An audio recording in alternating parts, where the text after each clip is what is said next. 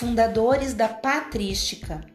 A patrística desenvolveu-se entre os séculos 2 e 8 depois de Cristo. Foi o período da história da filosofia que correspondeu ao pensamento elaborado pelos padres da Igreja Católica.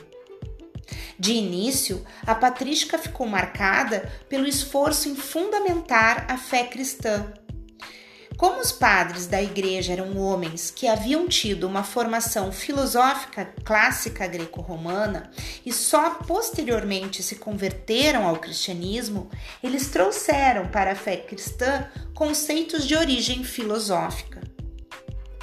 Os primeiros padres da igreja foram chamados de apologistas, pois escreviam textos em defesa e elogio ao cristianismo a apologia era uma tentativa de defender o cristianismo dos ataques movidos pelos pagãos e pelos hereges e de superar a resistência dos judeus e dos gregos em aceitar a nova fé.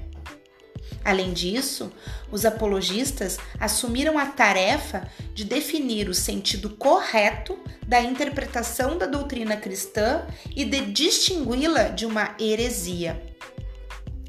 Entre os pioneiros, em virtude da importância que tiveram, quatro deles são considerados doutores da Igreja Católica: Santo Ambrósio de Milão, Santo Agostinho de Hipona, São Jerônimo de Estridon e São Gregório Magno. Desses quatro, foi a partir de Santo Agostinho que a patrística adquiriu um peso filosófico maior e investigou principalmente as relações entre fé e razão.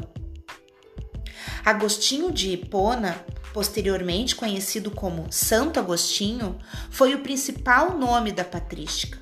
Nascido em 354 d.C., na cidade de Tagaste, localizada no norte da África, e que na época fazia parte do Império Romano, foi convertido ao cristianismo em 386 e nomeado bispo de Hipona em 394, falecendo em 430. Seu pensamento associou o embasamento filosófico às questões do cristianismo e se tornou o paradigma do filósofo cristão. Entretanto, foi apenas a partir do século XII que teve maior aceitação na tradição filosófica.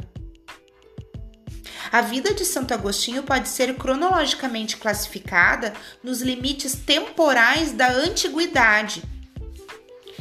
Há, inclusive, intérpretes que designam a filosofia agostiniana como uma filosofia antiga, essa interpretação, contudo, talvez acabe por desconsiderar a originalidade desse pensamento e o fato de representar o início de uma nova era filosófica. Não obstante suas influências advindas do período pagão, é entre os principais temas da filosofia agostiniana as relações entre fé e razão, o problema do mal, os argumentos acerca da existência de Deus e a liberdade humana.